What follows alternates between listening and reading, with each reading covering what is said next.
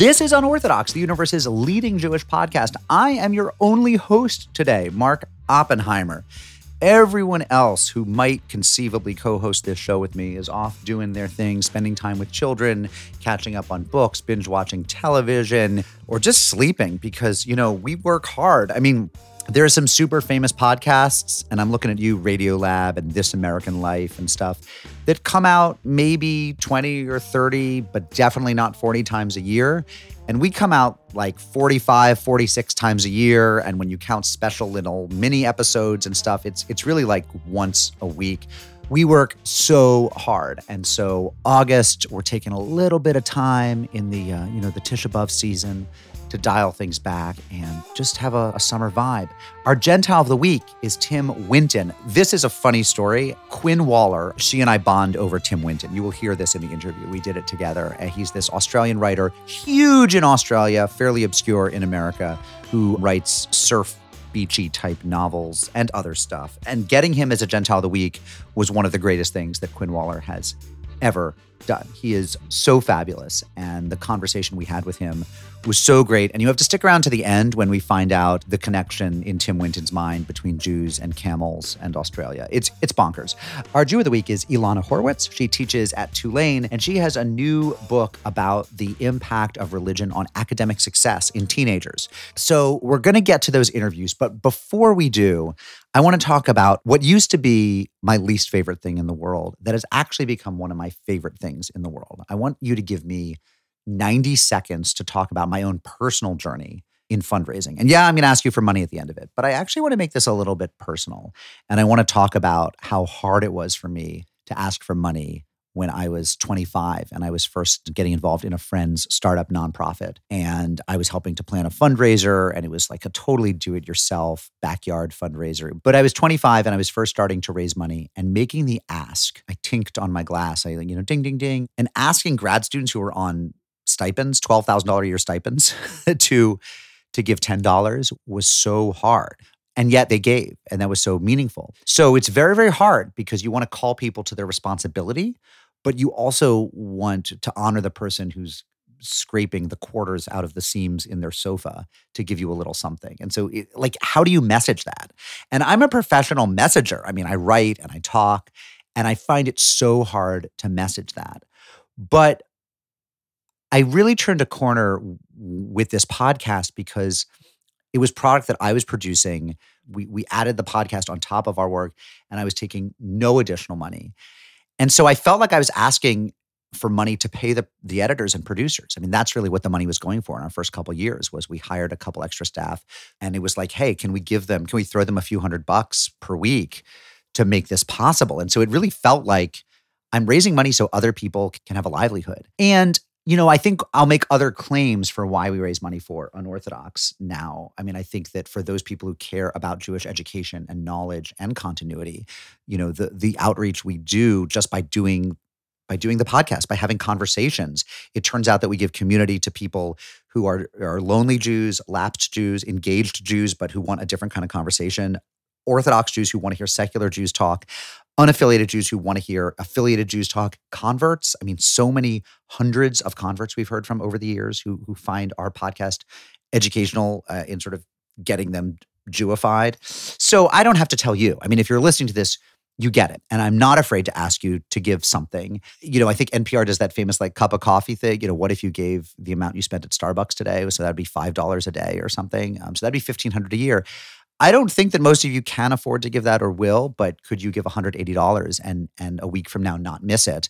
But as ever, the person who gives five dollars, we presume it's it's five dollars you didn't really have to give, and so we're so so grateful. What's the prize? Okay, this prize, we're having so much fun thinking about this. For those of you who give hundred dollars or more, you choose your favorite host and you get entered in a drawing to be the person who gets a special mystery gift box from that host, valued at about $250. The gift box might include clothing, books, foodstuffs, um, uh, stationery, pipe tobacco. We don't know. Like we haven't even decided what we're putting in our mystery gift box yet. But each, but each one of us is going to curate a specific mystery box for the winner of our particular raffle. So you'll see in the drop down window. Anyway, I feel like I've said way too much already. I'm just like blathering on and on. I guess if I could leave you with one thought before I send you to um, tablet m dot ag slash mystery box. So that's tablet mag with the period after the M slash mystery box, tablet m dot ag slash mystery box, tablet m dot ag slash mystery box. If I could just leave you with another thought, it's that we are now a studio. I mean, if you if you look and listen, you will see that we have shows um, like last year's Radioactive about Charles Coughlin and Dara Horn's podcast Adventures with Dead Jews, Kylie Unell's podcast about the Omer. We have Liel's podcast about Daf Yomi.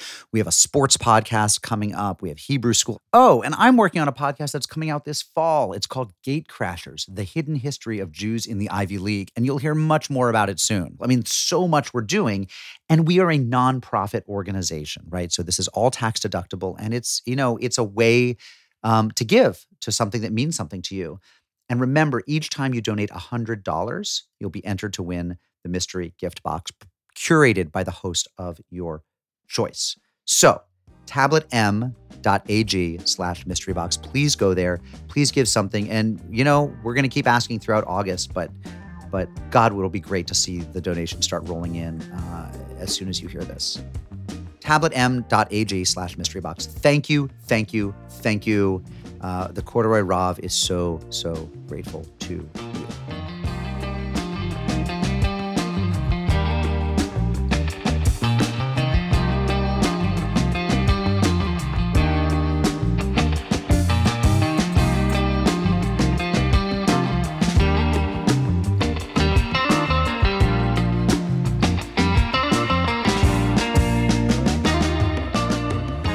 As I said earlier, our Gentile of the Week is Tim Winton, an Australian writer and the writer around whom Quinn Waller and I first bonded. We talked to him on the phone not long ago. He's the author of Breath and many other works of fiction, nonfiction, playwriting, screenplays, etc. And Quinn and I talked to him. He was in Australia.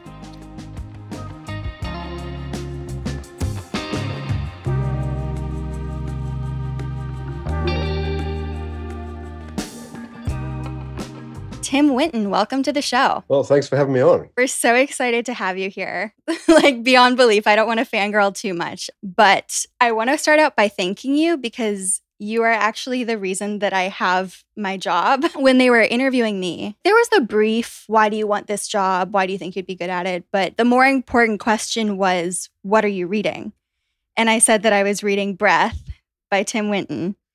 And Mark was interviewing me, and it turns out that Mark is also a huge fan of yours. And that just bonded us right away and let me beat out all the other applicants. So um thank you. Thank you for my employment. No, that's fine. Send me a small check now and again, and we'll be even. I couldn't believe it. I was interviewing all these applicants.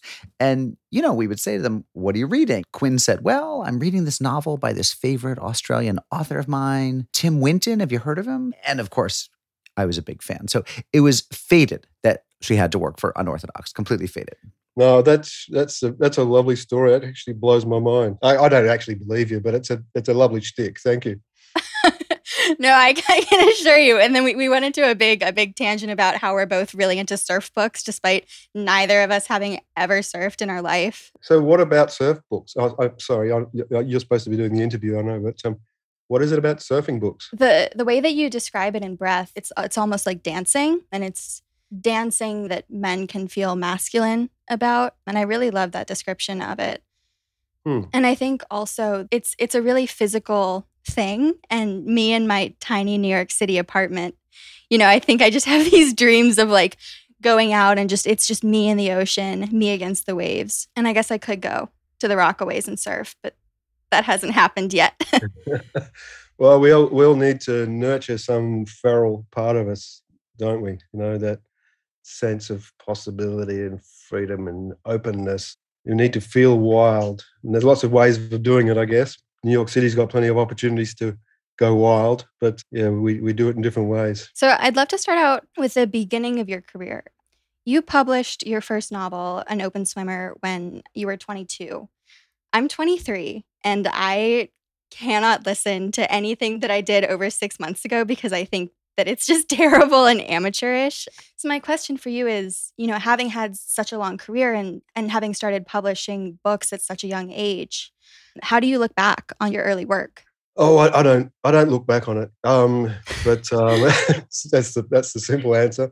Yeah, it's it's weird. Um, I mean, I literally can't remember a lot of stuff. I remember the experience of writing those books more than I remember the books themselves. And of course, you know, I'm I'm like you. What I wrote six months ago, I'm mortified by. That never changes. But I do remember being 19, 20, you know, writing, you know, my first stories. And I think I wrote the best part of three books as an undergraduate, all of which were later published. I couldn't believe I was getting away with it. You know that I that I was allowed to do this. You know there was so much excitement and, and pleasure from being able to just spin things out of your own mind. And you know the pleasure of language. I, I was drunk on language, I suppose. And also, it was, it was at a time in, in Australian culture where um, we were given license almost to speak in our own voices for the first time. Australia had been dominated by the British imperium for so long. And also, we were cowed by the American empire as well. Everyone else in the world seemed grown up, and we were just sort of yokels. So, yeah, I, I sort of came of age at a time where there was this explosion of confidence. So that that was part of the experience for me of of just being able to write in the voice of the people that I was from and that I knew. I mean, I was a child of the white working class. And I was told all my life that I was from the wrong side of the wrong country in the wrong hemisphere. And and that was just that was like a red rag to a bull, you know. So I was just gonna go for it. Were your parents excited for you when you launched into this life? And did they read your stuff? Yeah, uh, they did. I mean, look, my parents had never finished school. I was the first person in my family to finish high school and then to go to university. And so I was doing things that were just outside my parents' experience. And they were excited by that. Their lives had been constrained and curtailed by, I guess, class restraints. And to get one over the fence and out into the, the rest of the world, yeah, they were they were thrilled. I think, and they were they were reading the books and scratching their heads a bit. And they, they were readers, but they weren't educated readers. My parents were supportive, indulgent, and stoked. Really, I love that. Many of your books center working class characters, but you are now this you know highly respected author of very literary fiction. How do you keep from feeling out of touch? How do you how do you stay connected? I was ejected from the working class, and now I'm I'm a kind of a déclassé, I guess, bourgeois. You know, but I still live among the people that I grew up with. So I'm still kind of geographically connected. I'm still socially connected. Most of my friends aren't writers. I mean, my friends are either you know nurses or tradespeople or I don't belong to my old world. and I don't belong really to the world that I'm probably most associated with by cultural observers. Americans are so ignorant about anything outside of the United States. I mean, we read a certain number of British authors or Canadian authors, but not even so many. I mean, if I mention a Canadian superstar like Robertson Davies to people, they might know it, but they might not. Alice Munro, I would say, is an exception, and Margaret Atwood. They are they are famous. But Australia, to the rest of the Anglophone world, we are so ignorant of it. Now, you're from Perth, and I would imagine that if there's an Australian literary scene, it's probably on the other side of the continent in Melbourne or Sydney.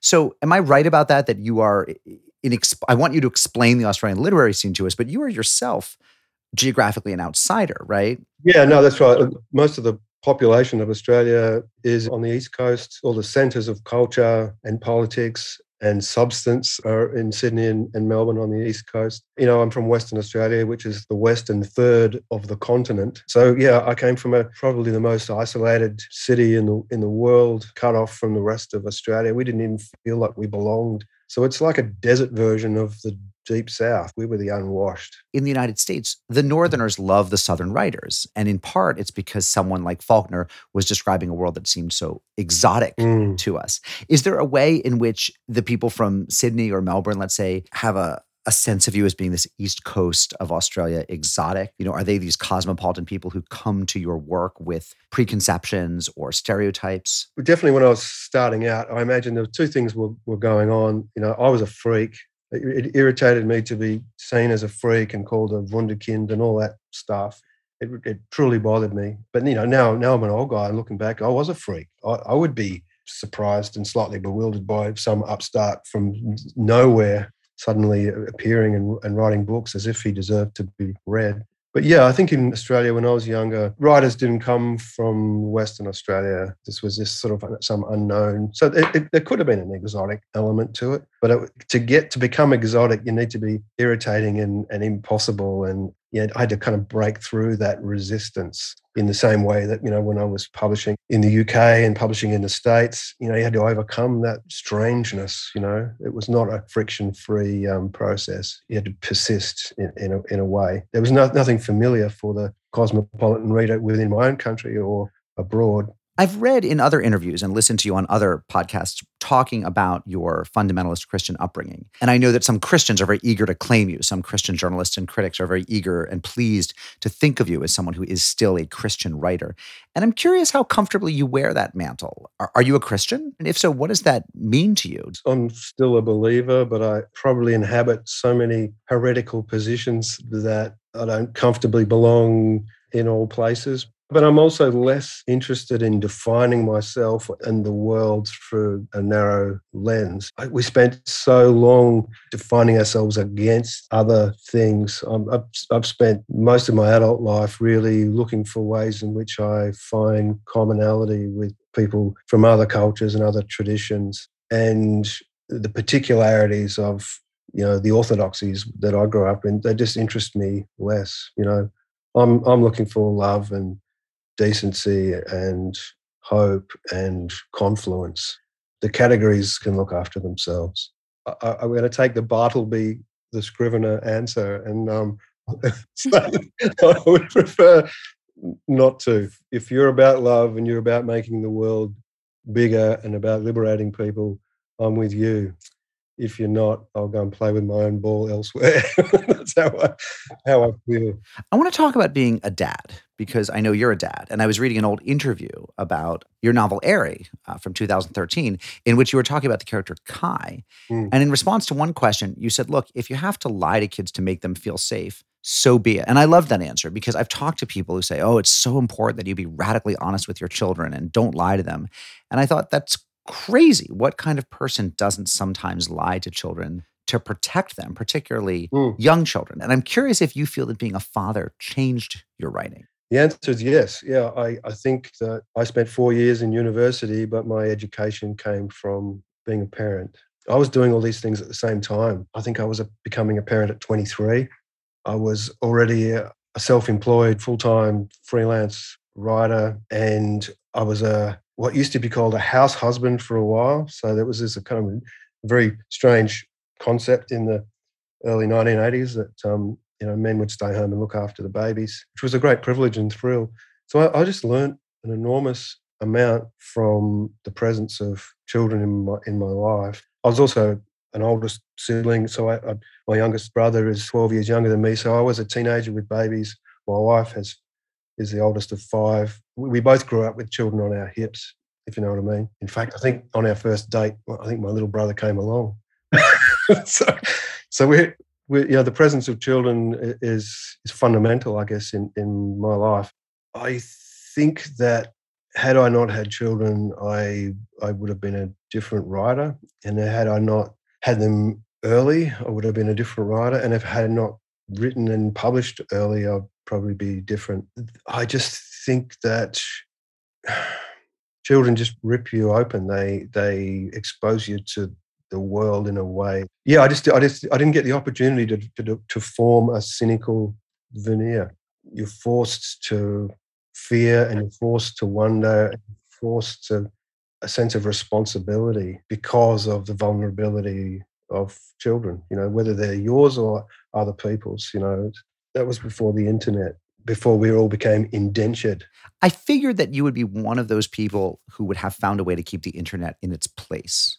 Do you not feel that you have? For the longest time, yes. I, I mean, I didn't even have a computer, so I, did, didn't participate. I was a Bartleby in that sense uh, as well, because I I also have a kind of a, an activist life, and I I'm working in other media. I'm in my third year of making a natural history documentary. I, am not living life quite on, on my own terms, which is kind of the joke's on me. You know, I was I was getting away with it in my 20s and 30s and even in my 40s, and now I'm now I'm a failure in that sense. I basically whenever I can, I'm I'm still just in terms of a process. I'm writing by hand.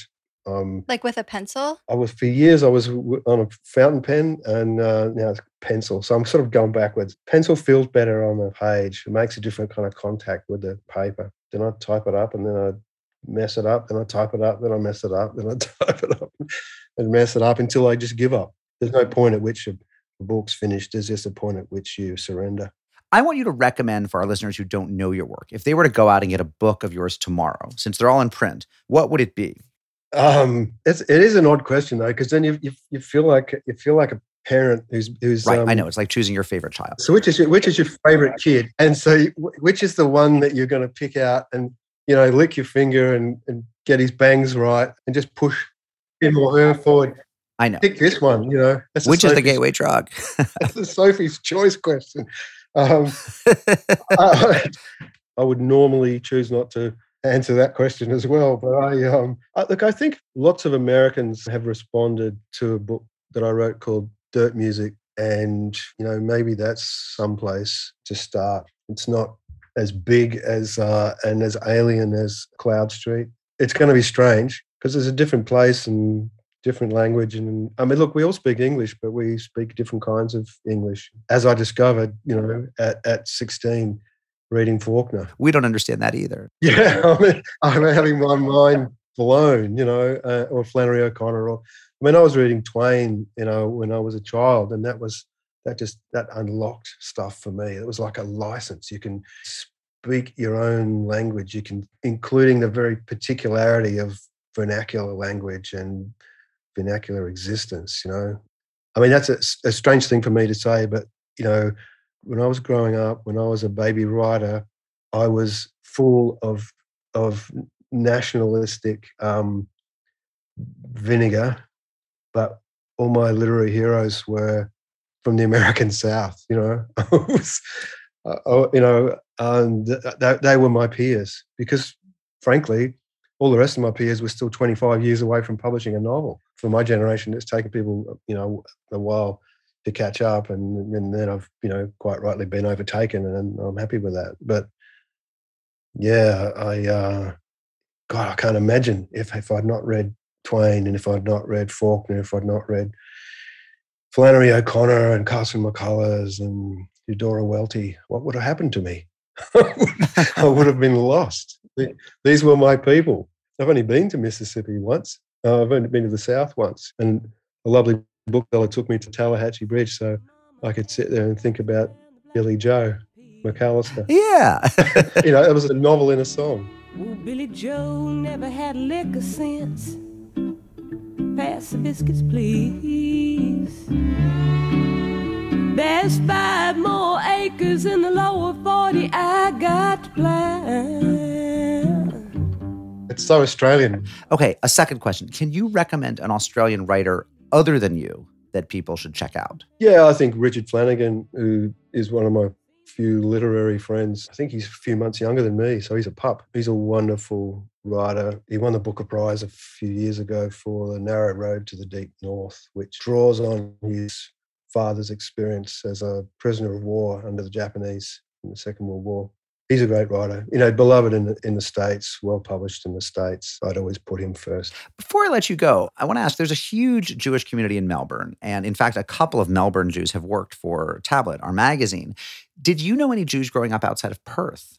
That's uh, this, this is this yeah look this is amazing to me i mean given my upbringing and the the awe and in which we held and the jewish people it's incredible that we never had any sense of the presence of Jewish people at all. And the Jewish population of Australia is pretty light, but it's very much you know centered mostly on the east coast, particularly Melbourne. I wasn't aware of Jewish people at all. And when I was a kid, I played football, and we went and played a couple of times in a suburb called Menora. Right?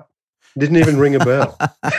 didn't even, didn't even ring a bell. And look, they even have they even have a street plan in the suburb that is in the shape of a menorah. I don't know what I expected that they would all look like the three wise men, the, the, the magi, you know, uh, and have their own camels. For God's sake, what were we thinking? So, I, my, my first real immersion in Jewish life and culture was was in Paris. I lived in Paris for, for a while. I lived in the in the Marais in the Jewish Quarter. You had people in uniform, you know, uh, and they were and they were wearing their gear. And again, it's a form of ownership and defiance. You know, here I am. What are you going to do about it? so yeah, uh, it's it's amazing to have been immersed in a kind of reverence for the wisdom of the Jewish world, to have held people in special regard, and to have just not recognized their presence. okay, so first of all, we wish we had camels. They don't let us have camels anymore, but it'd be awesome if we had camels. and the second thing is, I've never heard Jews in Orthodox garb referred to as being in uniform, but I, I love that. So I'm going to start using that. And we're going to get American Jews to start saying it. We're going to get us on camels and we're going to start talking about the Orthodox as being in uniform. Yeah, look, I, I, and I, and I think you know when anyone's got their gear on, I, I guess I see that in, in, in, a different way as an older person. It's like, yeah, you know, this is me. And by the way, we've got plenty of camels. You know, Western Australia, we have a feral camel problem out in the in the desert. You know, do you um, really? I've never yeah. heard of that. We're we're exporting them to the Saudis. Our first transport system in Australia um, after invasion and colonization was camels, and Afghanis were cameleers. So the before there were roads, there were kind of camel highways, and the camels just went out in the desert and they were they they went forth and were fruitful and multiplied. And so yeah, we got the camels down. I tell you, I was six years old when I first saw a camel. It was drinking beer. a bloke had a camel out on a farm, and he, he he made it an alcoholic. So it was a great treat. People would go over, and you'd have to bring a bottle of beer, a big big bottles, and he ripped the top off, and this thing would get it in its teeth and chug it down. He was a happy camel. Well, obviously, obviously, when he was when he was getting some. I'm from a weird country, believe it, believe me. Um, so if we come to visit you, uh, we can bring you some Jewish gear, some uniforms, and you can get us back on camels. And um, this has just been one of the great Gentile of the Week interviews ever. Um, and uh, yeah, I mean, we'll have to expense a trip to Australia. We have ample justification now to expense a trip to Australia to to come and, and see the camels and hang with you. Uh, Tim Winton, thank you for being such a marvelous Gentile of the Week. Oh, thanks a lot. The pleasure's been mine.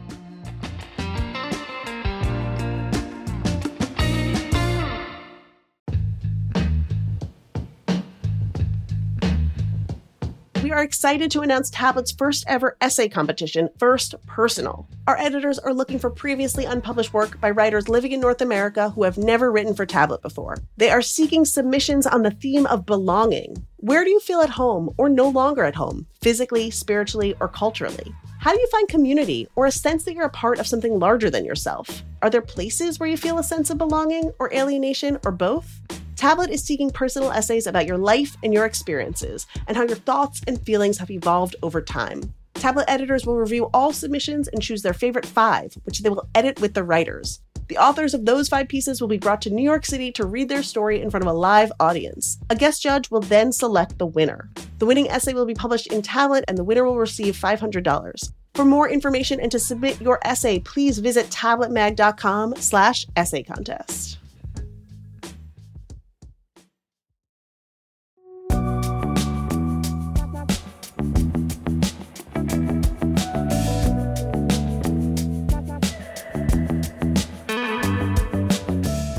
Ilana Horwitz teaches the sociology of religion and education at Tulane. Her new book is Gods, Grades, and Graduation. And she talked to us about religion's surprising impact on academic success.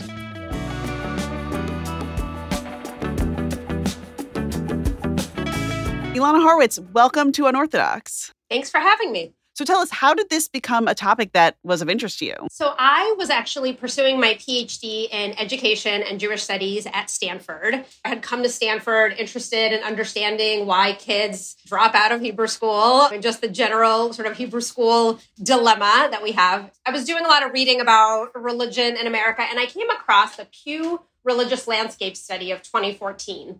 And the leading headline at the time was that there was a significant decline, especially amongst Christians in America.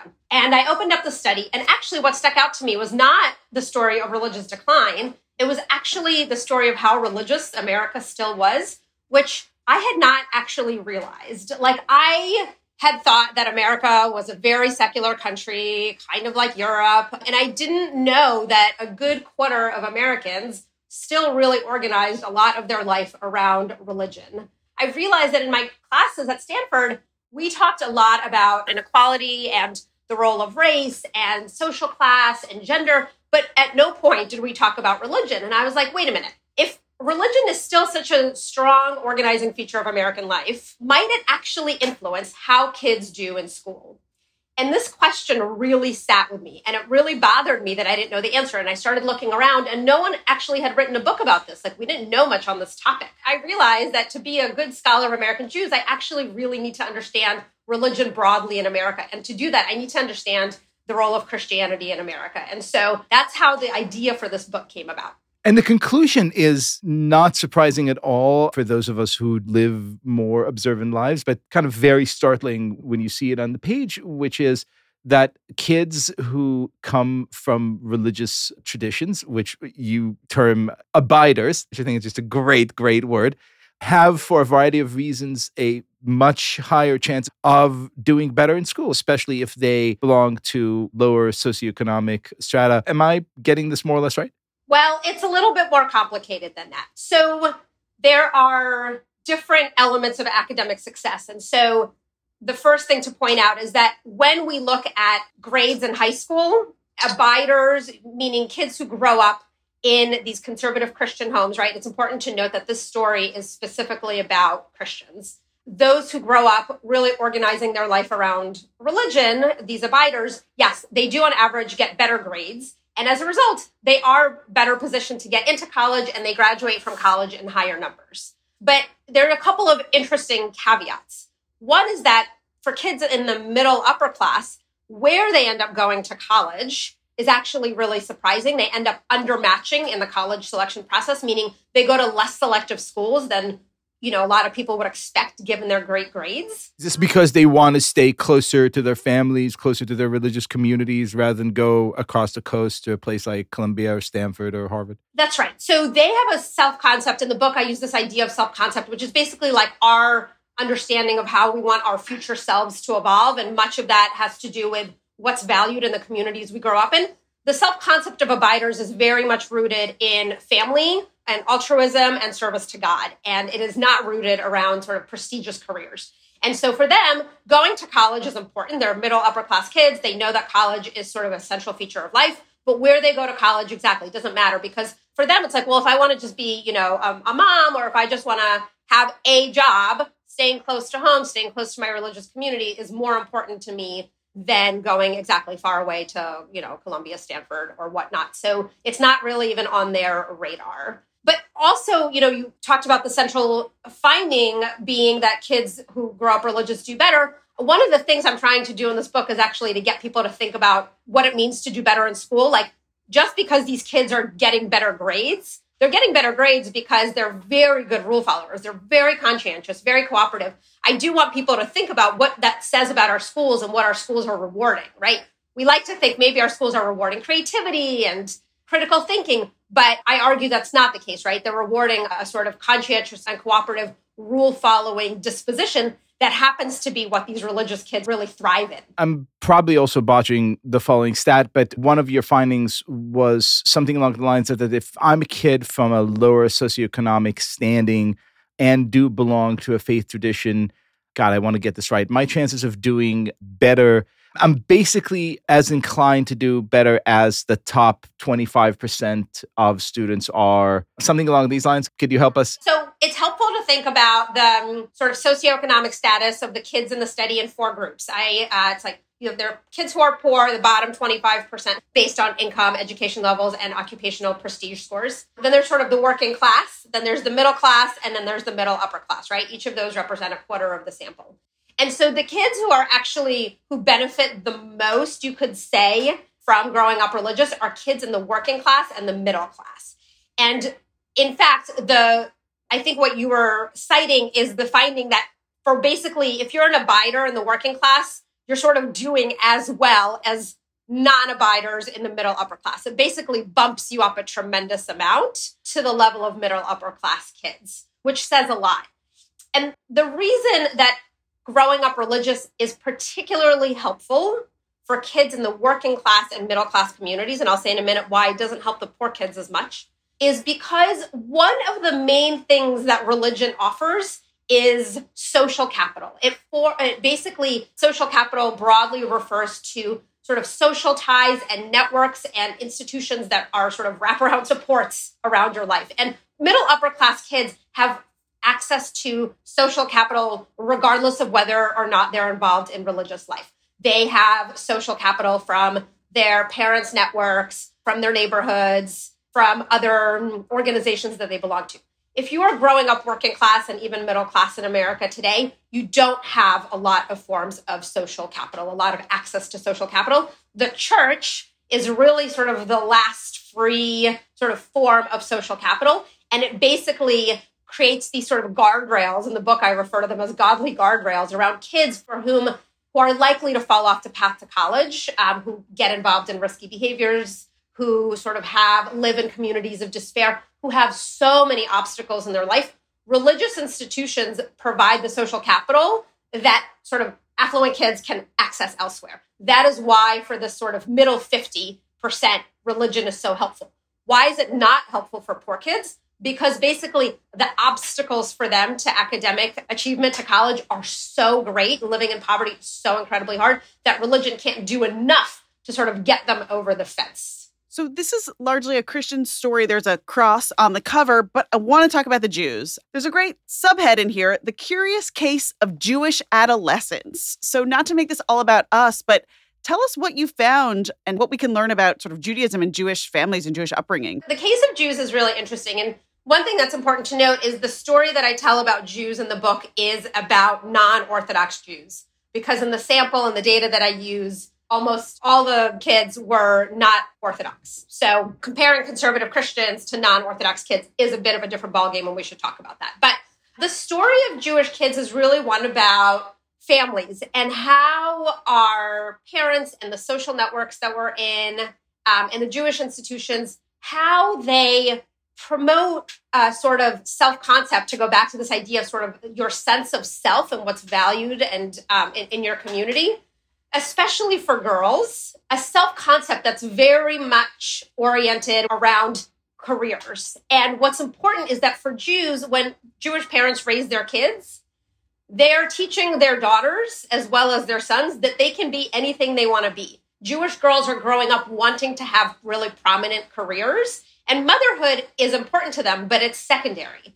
And this sort of egalitarian nature of Judaism is really important here because many people you know they think of judaism as this like oh women are so oppressed and uh, you know that we have all these like traditional gender norms but actually compared to other religions judaism outside of orthodoxy is a very liberal egalitarian ethno-religious group and so there is a sort of culture of that in the home and so girls learn early on that they can really do anything and that is really important to them because as early as adolescence these girls who are growing up in jewish homes are already developing these ideas of you know, I want to be the next, you know, RBG or I want to be a prominent politician. I want to be in the spotlight. Like, I want to go and have new experiences. And as a result of having that sort of aspiration, they know they need to back up into that. They need to go to graduate school probably for that. To go to graduate school, they know that they need to probably go to a high quality selective college. To do that, they need to do well in middle and high school. And so they sort of back into this career through a lot of schooling.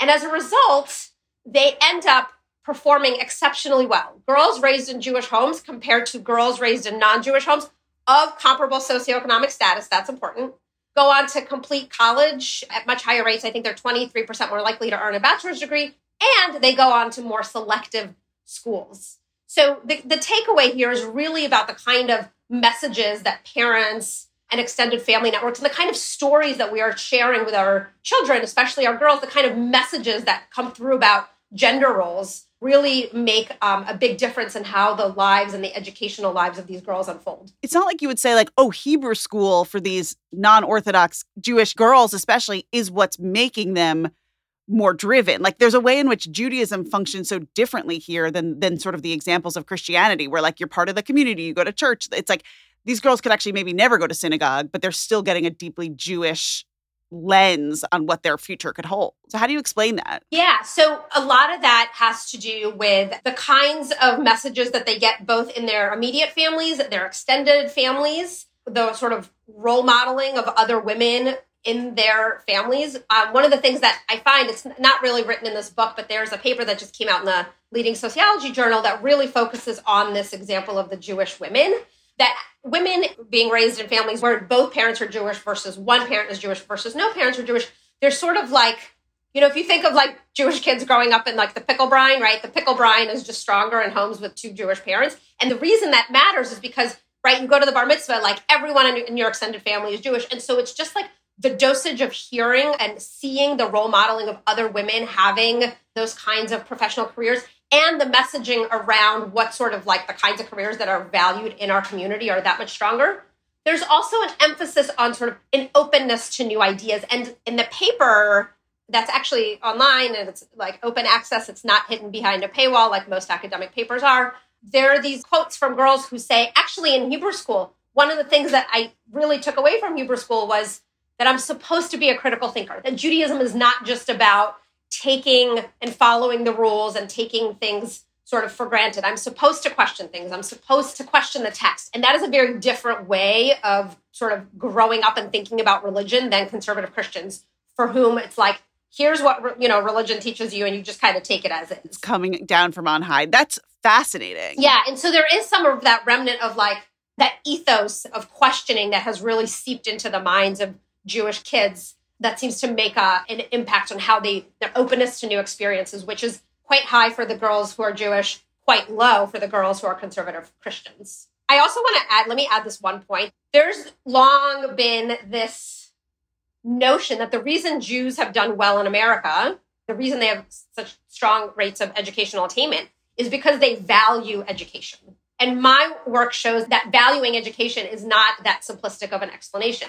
Because when you say somebody just values education, you're also basically saying, like, oh, well, the reason, you know, Black people in America or Latinos haven't done well is because they just don't value education. And um, as a sociologist, that kind of explanation just doesn't sit well with me. My work shows, both in the book, but also in this additional paper, that there are sort of structural factors and a long history of literacy in Jewish history that contributes to why Jews have been highly educated. It has worked for them in a way that has not worked for other ethno, religious, and racial groups. And that perspective requires like looking back at history at how literacy helped Jews become merchants and how it helped them in the ghettos and how it helped them in emancipation and how it helped them when they came to the United States. But there's a long history of stories of how education has worked for American Jews. And the fact that it has worked for them contributes to why it works for them now, right? Because if it were the case, by the way, that Jews just simply valued education, we would not be seeing declining rates of educational attainment right now amongst Jewish boys, which we are seeing. Educational attainment rates amongst boys are kind of plummeting. And so if it was just like a simple story of valuing, oh, did Jewish boys just stop valuing education? I don't think it's as simple as that. So that's one of the things I want people to be thinking about in my work. Ilana M. Horwitz, this work is fascinating. Honestly, it's it's really really interesting to read and it's so great to talk to you and just sort of hear this all come to life. The book is God, Grades and Graduation: Religion's Surprising Impact on Academic Success. Thank you for being a guest on Unorthodox. Thank you so much for having me.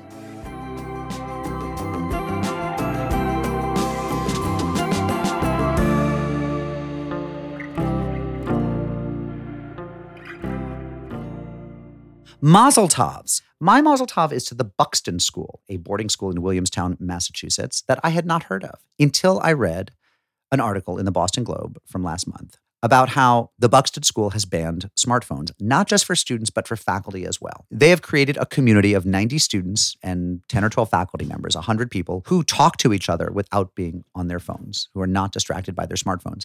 I believe that flip phones are allowed and laptop computers are allowed. It's not like they're technology free. They've just decided no smartphones, and it has been transformational.